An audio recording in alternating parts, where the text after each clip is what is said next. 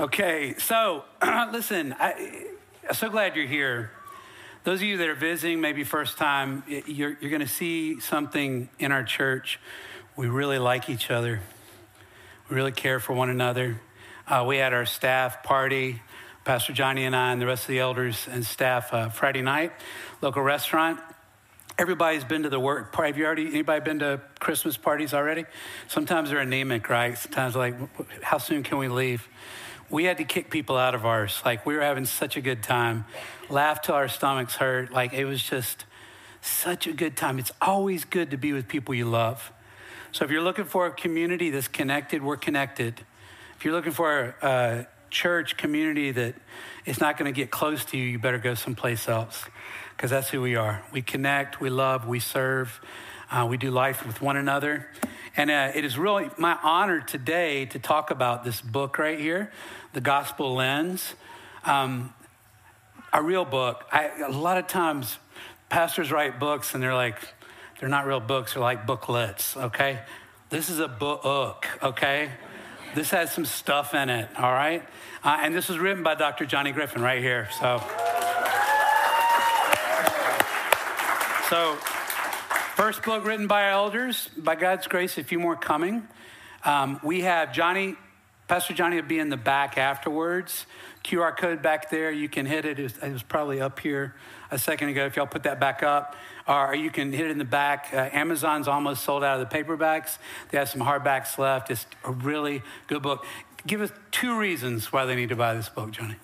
Thank you, brother. Uh, yeah, so this book, um, really, it's, it's a pair of glasses um, that I'm just asking you guys to put the gospel of Jesus in front of your eyes. I was talking to uh, somebody at the last service, and she was saying, you know, when you put on glasses, they're the first thing that you see through. That's the first thing that is there in front of your eyes. And as Christians, as followers of Jesus, we want that to be the gospel, the good news of Jesus Christ that he has come after sinners and broken uh, people just like me, just like you and he came to seek and save the lost. And that's what this book is talking about. Yeah. So, the beginning of this book, I basically just lay a gospel foundation, just looking at Ephesians chapters 1 and chapters 2. I just love Ephesians. And so I was like, hey, if we're going to talk about the gospel, let's just go straight to the word. And then the rest of the book is narrative driven, where I interviewed uh, various people from our church. And so when you read their stories, you can be like, oh, I know that person oh, I know that person. Oh, that's their story. Um, and so we talk about some heavy, heavy things in the book. We do, I'm not going to lie. Uh, we have a chapter on uh, self talk. How do you preach the gospel to yourself daily? Yeah. We have a chapter on uh, porn addiction. How do you address addictions in your life through the gospel of Jesus? We have a chapter on same sex attraction. How do you look at that topic? Through the lens of Jesus Christ. Uh, marriage, parenting, uh, divorce, remarriage, and suffering. And so, those are kind of some of the topics that the book covers. And again, it's all stories from our church that what has God done, what has Jesus done in these various aspects. And then the, the, the last part of the book's my favorite part. I just spend some time meditating on the final moments of Christ's life. So, his time in the Garden of Gethsemane, yeah. on the cross, so in the empty tomb, and the implications of the resurrection of Christ. Amen. And so, that, that's basically the book in a nutshell. Uh, I pray that it blesses you, that it encourages you in your, in your walk with Jesus. Amen. Yeah. Thank you. Thank you. So, uh, as uh, Dr. Griffin there is author and physical therapist. This past weekend, we had our men's retreat. It was stinking awesome. We had such a good time. There's 20 minutes left in the retreat. All I had to do was get to my car. And so I, I, I did a man thing. Honey, I'm sorry. Um, I put a giant bag on my shoulder and a cooler in my hand.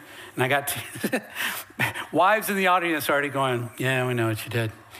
Got to the edge, hit the top step, my foot went out, and my feet tried to touch my rear end. So it was really awesome.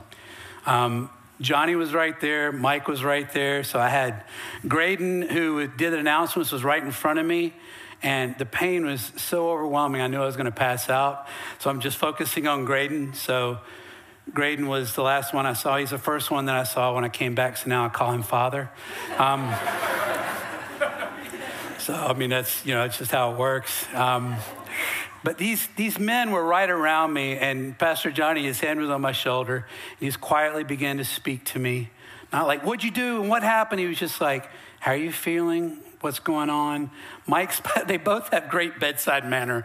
Like, just, it's like they were petting me, like, it's okay, buddy. How you doing?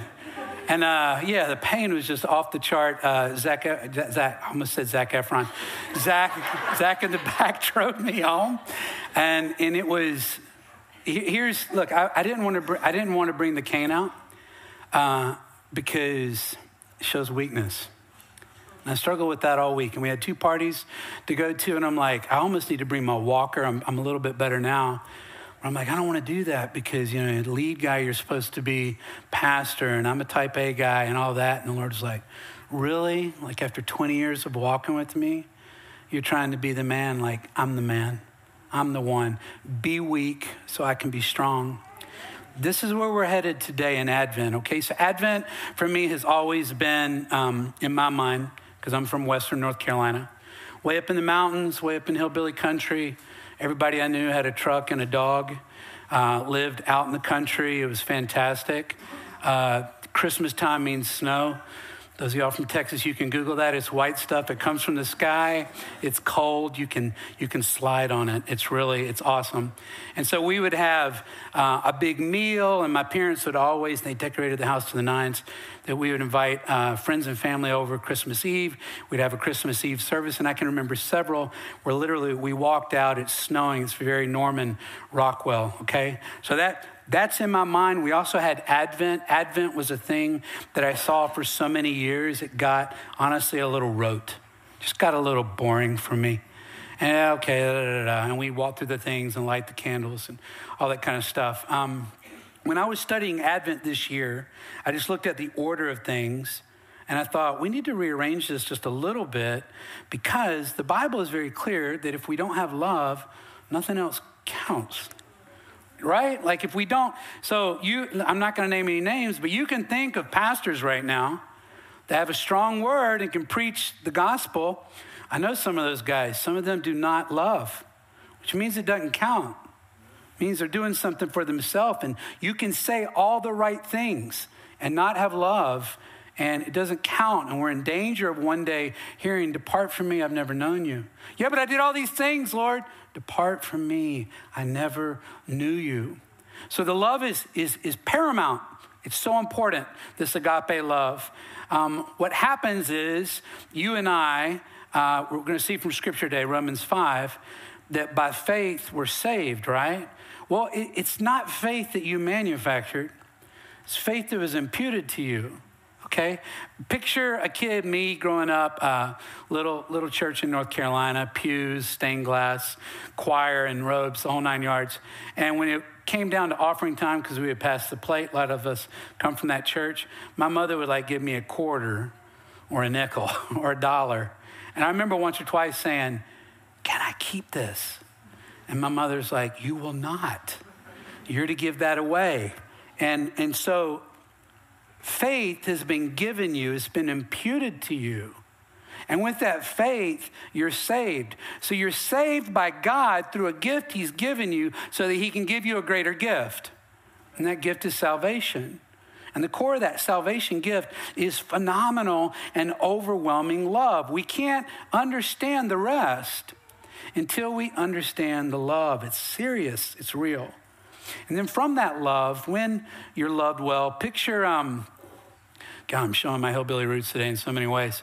Picture you being on a farm and uh, uh, you're, you're a stray dog and you've been living outside and you've not had a good meal in a long time and nobody really loves you, been beat a few times, pushed away from stores or whatever, and you find this farm that begins to like wave at you a little bit bring you in, put some food out, and you begin to be fed and you begin to be given something to drink and maybe somewhere to stay, and you begin to comprehend the fact that you are loved. And this is what God has done for us. He has reached out to you. You are the stray dog. I am the stray dog. And God the Father has said, You are welcome on my property. Not only are you welcome on my property, you are welcome in my house. And not only are you welcome in my house, you are welcome to the best seat. Okay? You're welcome to the best seat. This is the overwhelming love. Now, what happens to any organism that is loved? As it grows. Okay? A plant grows when it's loved. My wife and I know that because we've killed all our plants. Kids grow in every way physiologically, emotionally, psychologically, spiritually, when they're loved. People change when they are loved. And Christians, listen to me, when you have been loved well, what begins to happen in you? First, you deny it. Well, I'm sure the Lord loves everybody else, but if everybody knew where I came from, everybody doesn't matter. Only the one that knows where you came from matters. And He already knows all your stuff. And he looks at you and he says, I'm loving you right now. I love you right now. I am outside of time space continuum. I am not bound in your little intricacies of your tiny life. I am Jehovah God. I am here and I love you from the beginning to the end. I knew you since before you were born. And that begins to do something to our heart. I, am watching y'all right now. As I was studying this week, the same thing, like you begin to Oh, okay. Yeah. Man, I'm loved. What happens to a loved person? They begin to love others. It's a natural thing. You have to do it. When we're given something by God, we're always called to give something by God. And this is just how He's created us. It's, it's our best lives, okay? Osteen should have written that book. Receive God's love, give, give God's love. That's all you need to know. All right? So when we are loved, can't keep it. If you keep it and you choose not to love others, you need to question your Christianity.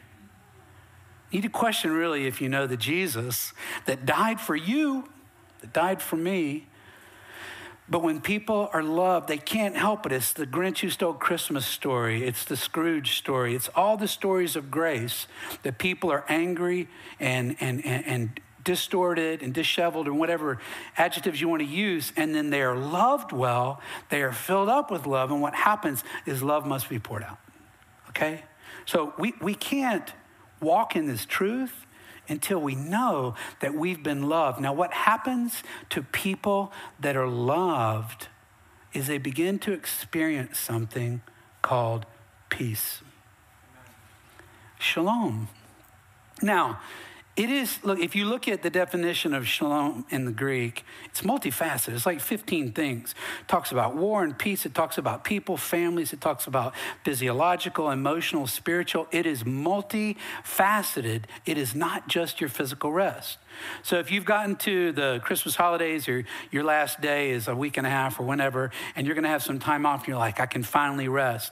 Let me tell you, Christian, if you just rest physically, you've missed it that shalom is physical rest and it is emotional rest.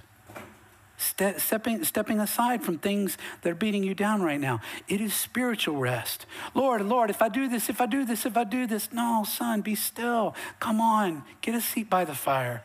Here's a warm drink. You're safe here. Be still. Experience shalom.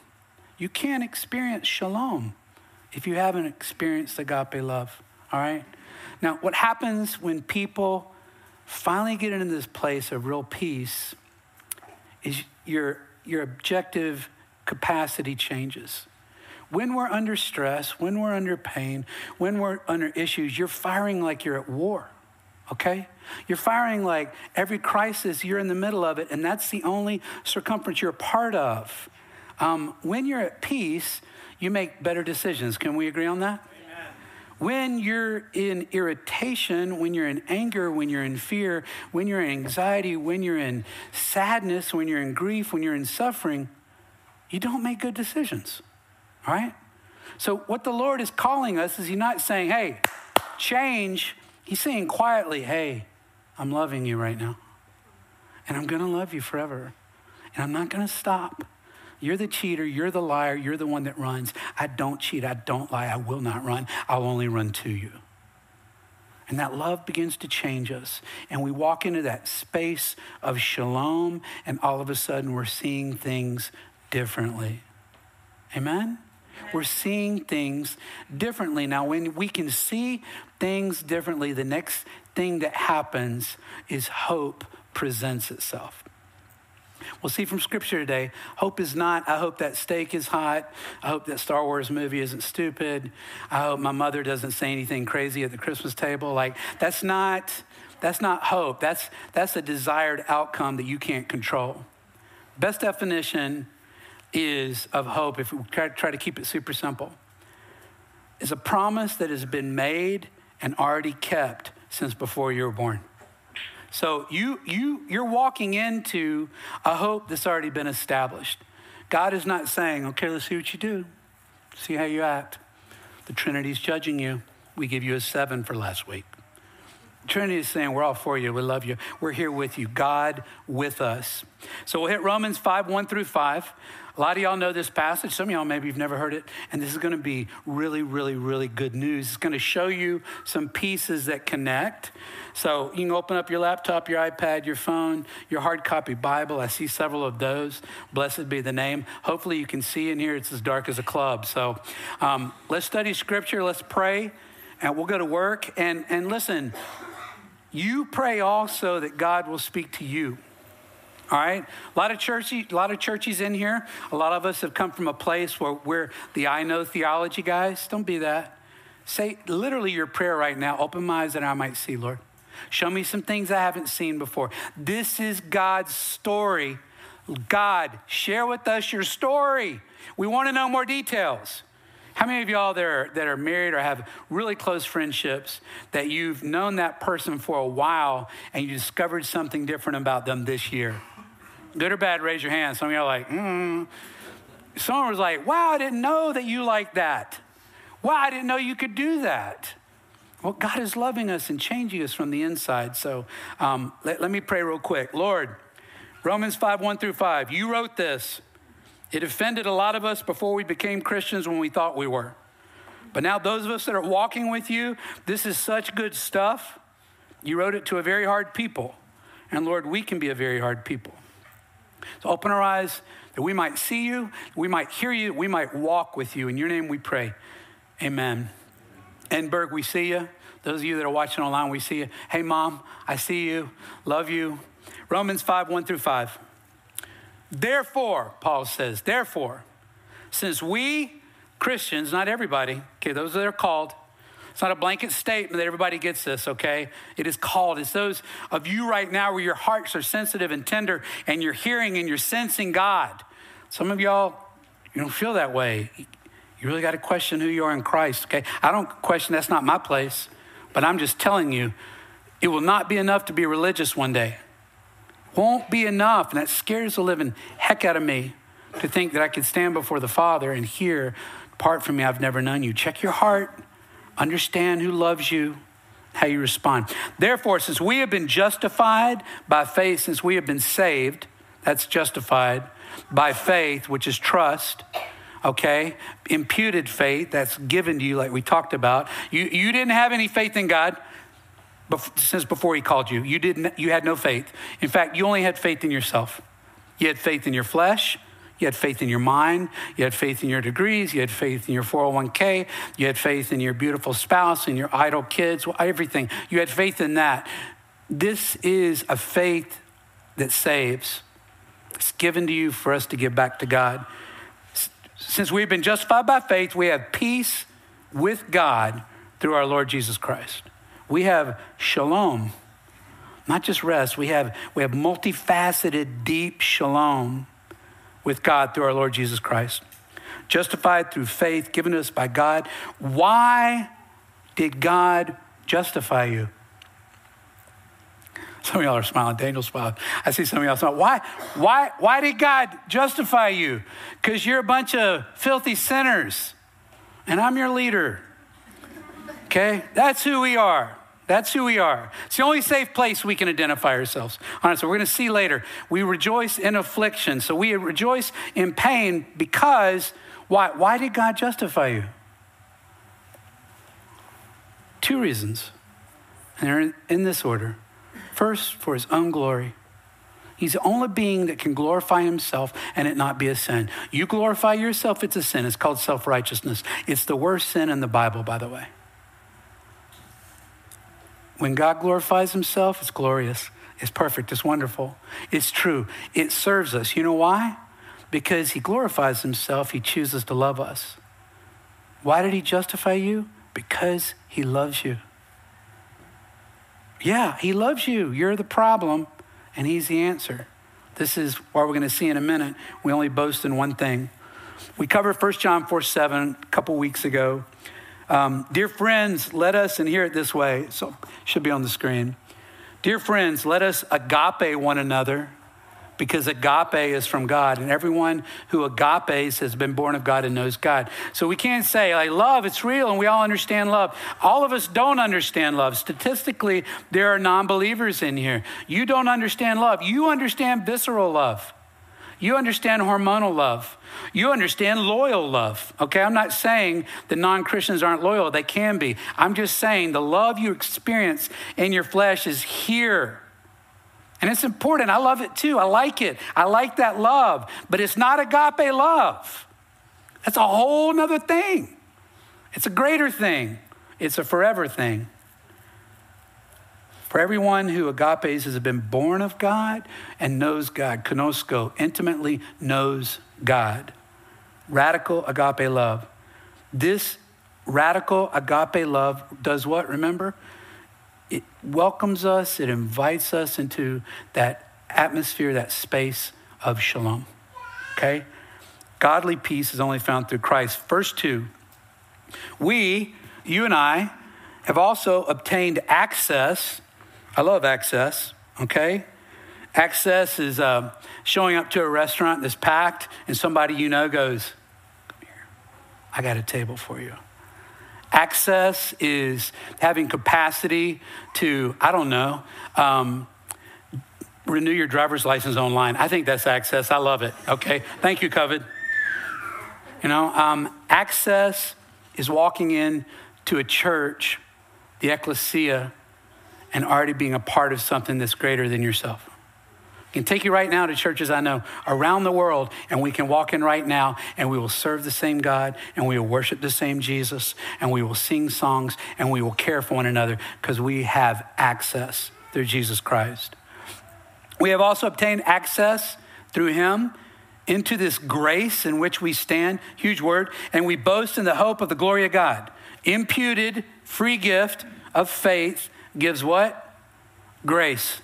So listen, you're struggling, the fact, and it's a fact that you're a sinner. When I meet with people, a lot of times people will say, Pastor Tom, I just, I just feel, I feel, I feel dirty. And I feel like I'm, you know, I'm just, I'm, I'm a sinner.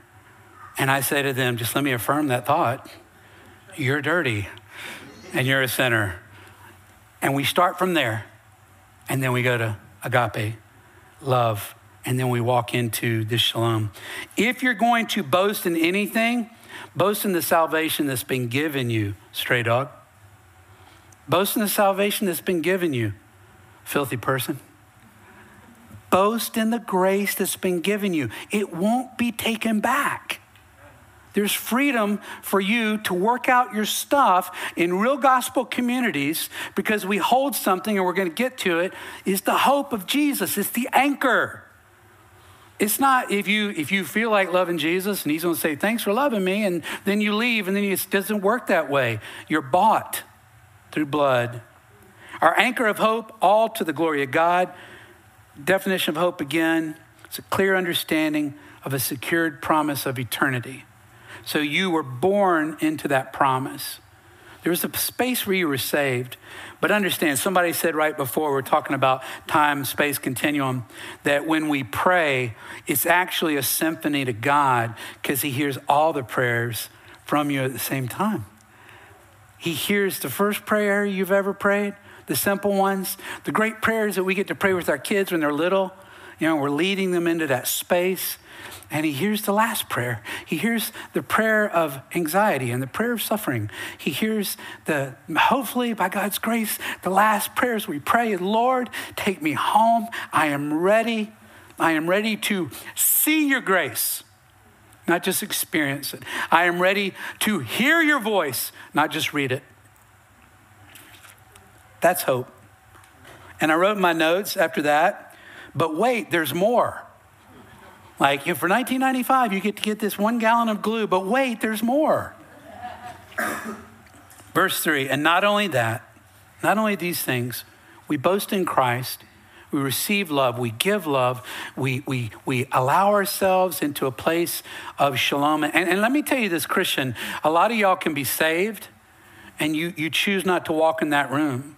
So justification is only by God. He's the one that saves you. You didn't save yourself. But there is some free will responsibility in sanctification in the daily life of you picking up your cross and you choosing to follow Jesus and you walking into the room of shalom. When you say, I'm not worthy of it, or you say, I have some other things to do, or you say, I don't need that, you're disregarding a beautiful gift that's been given you by God. Americans are so guilty of this. We work and work as a, as a as a badge of, of awesomeness, well, really it's just a badge at that level of work of addiction. Okay? We need to be able to boast in the fact that we spend time with Christ. What'd you do this weekend? You get a lot done? Went for a walk with my children, took a long nap. I sat on the back porch and looked at the grass as my dog looked at me. That's what I did. Okay? That's a space of shalom right there. Not only that, but we also boast in our Ah, dang it, here we go. Our afflictions. So we boast in Christ, and the only thing else we're allowed to boast in is afflictions. Because we know that affliction, pain, suffering, some of y'all are in that space right now. Like you're in it every day, you're in it a lot, and it feels like it's, you feel like you've always been there.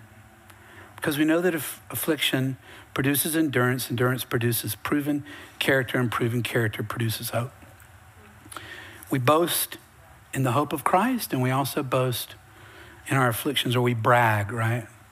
Um, what did we boast of in the previous verses? Our faith, our hope, our love in Jesus. That's it. That's all we got. So, really, what we're doing when we're boasting in our afflictions, we're boasting in the fact that the God of the ages, who has promised us and already kept the promise, the anchor that is there before we were born, when we were saved, and after we're saved, and all the stuff we've done in between, that the anchor is there. We're boasting in the presence of the anchor of hope. And we're staying there, and we're like, yeah, that's where I come from. I hold on to the anchor. This is where I am right now. Waves are just killing me. I hang on to this anchor right now. In Jesus' name, take every thought captive to the obedience of Christ. 2 Corinthians 10. In Jesus' name, sometimes there's gale force. And I know, and it's a worthy prayer to ask my family, we prayed it too, like, Lord, can we have a respite? Thank God in his economy does that. But there are moments of hard affliction for all of us. We, boast in our hope, secured promise in Christ. Here's a statement I'll make to you hope is greater than any affliction. Amen. Hope is greater uh, than your hard relationship right now. Hope is greater than your child's sickness. Hope is greater than your parents' cancer. Hope is greater than your porn addiction. Hope is greater than the issues that you have. Hope is greater than your suffering. It is greater. And when we say, yeah, yeah, we got the hope, but I'm going to handle this affliction on my own, this is when we drown and horrible choices are made. This is where my counseling schedule is filled with people that are saved, that know Jesus. Like, nah, I know I'm loved. Yeah, I got it, but I, am going to. I need to make this happen. I can't trust these people. I, I can't share with anybody, which means you can't love anybody, which means you're in sin.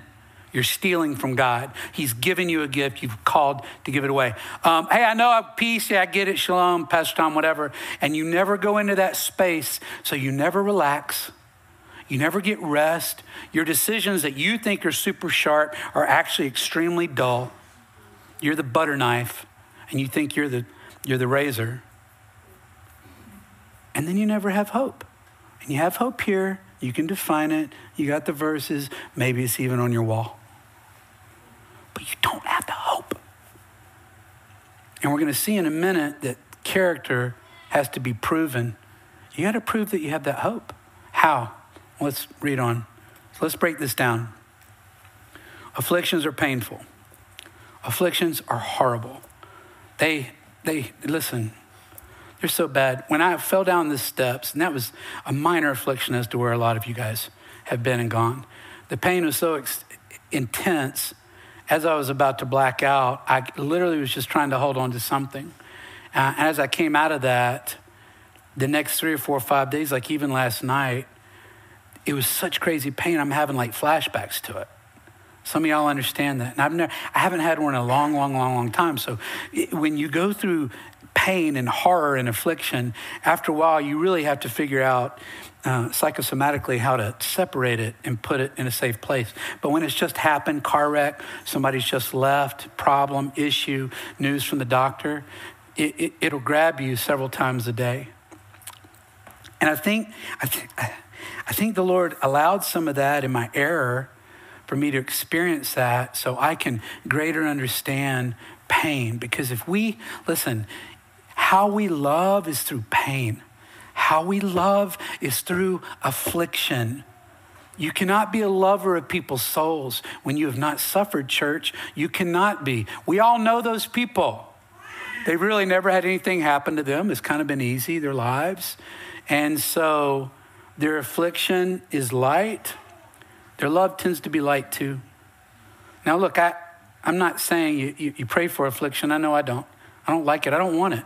I, I'm praying for a season of respite right now.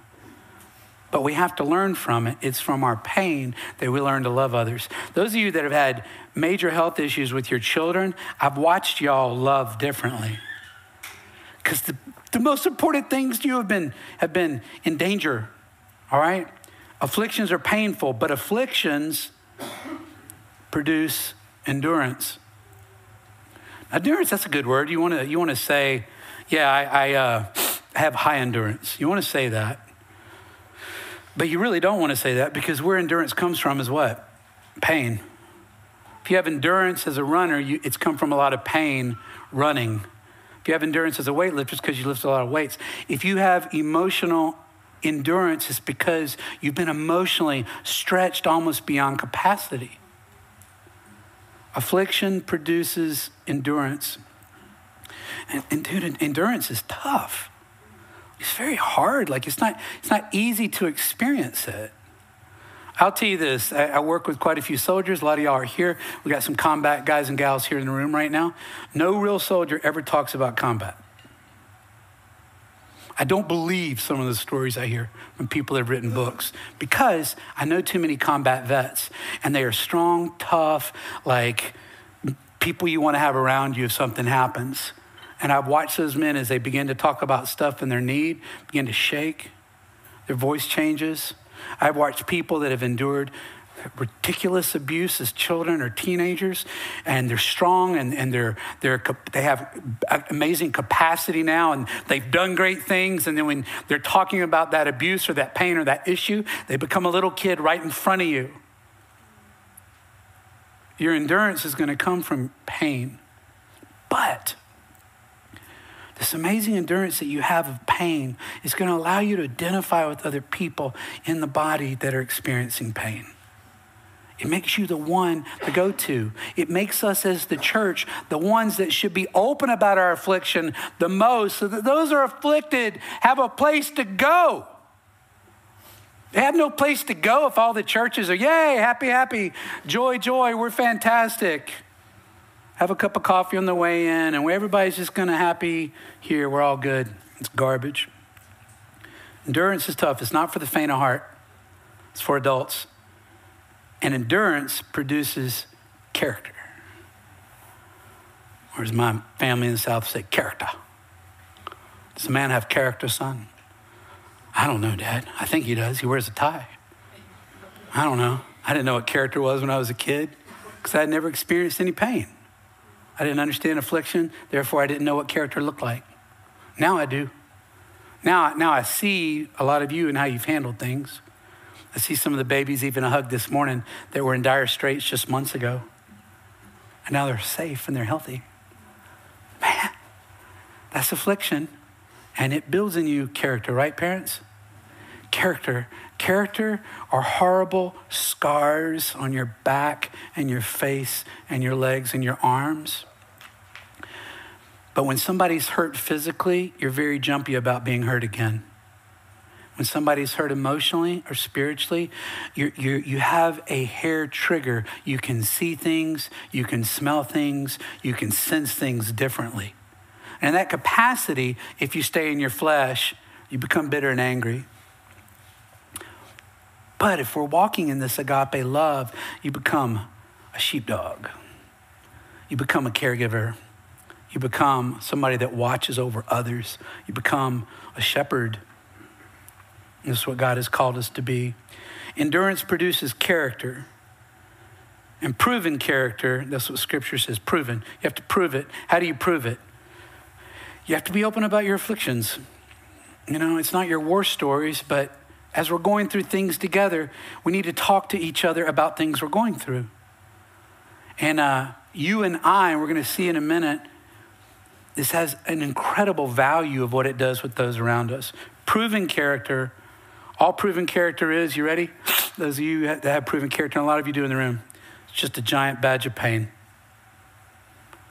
That's all a purple heart is, right? That's all a silver star is. It's not like, look how awesome I was. It's like, I was in a place where people died, and I'm still here. I did things that put my life on the line, and I'm still here. That's affliction. So, if we're going to lead church with this proven character, we're volunteering for a giant badge of pain. It's not easy. Here's the end result. This is what we're talking about today. Character, scars on your back, scars on your heart. In Christ, listen, the scars, the character poured over with God's agape love, taken care of in an atmosphere of shalom, anchored to the hope that is in Christ alone.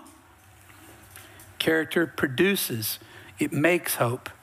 That's what production means, right? Now, when I read this, and I think all of us do, and this is verse 5 this hope will not disappoint us because God's love has been poured out in our hearts through the Holy Spirit who has given us because, you know, I, I was heavily affirmed as a child. Thank you, Mom. Because I was told, you can be anything you want to be. Was anybody told that? Truth is, you can't be. I couldn't be an astronaut, okay? And I wasn't made to understand algebra, all right? So I could not be anything I wanted to be, Amen. all right? I, I can, I'm not that guy. There's spreadsheet people in here. I, I, I bless God for you, okay? because it's, it's an inexact science to me. I always thought the scripture was about me. And it, it is about you. The hope that you're anchored to, it's not going to, dis- you're not going to come loose. It's not going to be like, well, there's strong hope yesterday. There's not that much hope today. It's not, you, it won't disappoint you. It will never disappoint you. And you know who else it will not disappoint? Follow me on this. If agape love is a gift to be given. And shalom is a gift to be invited to. Like, come join us in rest, come join us in peace. Then godly hope is also something to be given. It's something to be to be shown.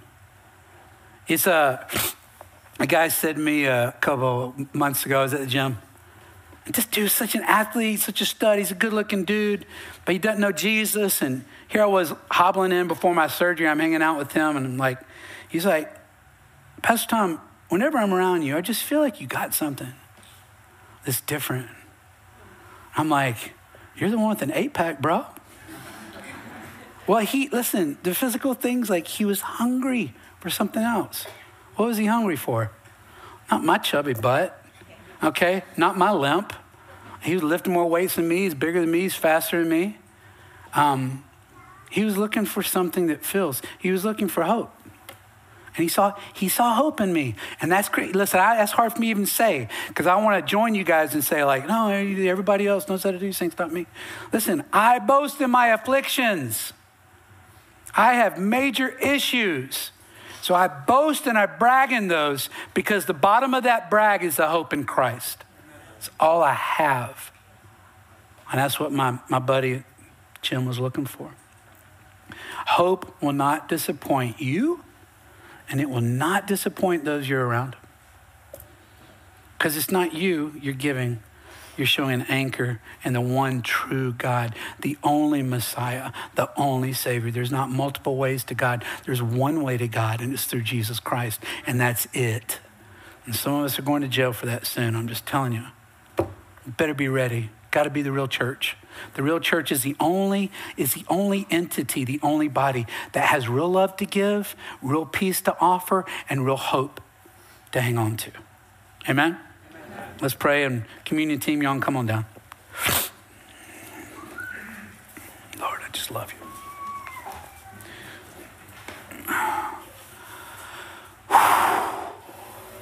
Oh, Lord Jesus, we just, right now, Lord, the saints rejoice.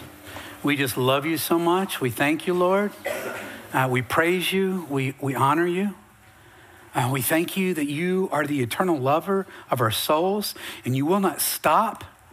We thank you that you offer us a, a, a, a place to go where we can receive shalom, physical peace, physical, emotional peace, spiritual peace, rest, recollection in that space, we make better decisions, Lord. We're able to look around us and see that you're our only hope and that you offer yourself as an anchor to your people. So we thank you for that. Just lift up communion right now. Uh, bless your people as they're praying and talking to you themselves. This is a holy place. Your will be done. Amen and amen. Church, Jesus.